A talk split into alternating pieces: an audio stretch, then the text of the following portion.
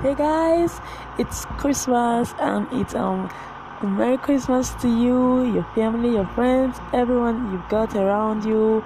And I'm praying this season it will be the best season of celebrating Christ you've experienced all your life, and this new beginning that follows the celebration of our Christ, may it be such that you never recover from, that you always remember for good, and it will always be one you remember to keep loving Jesus and to keep being one, revealing his love to a broken world. So thank you, dear friend, for being here with me on the 25th day of this month.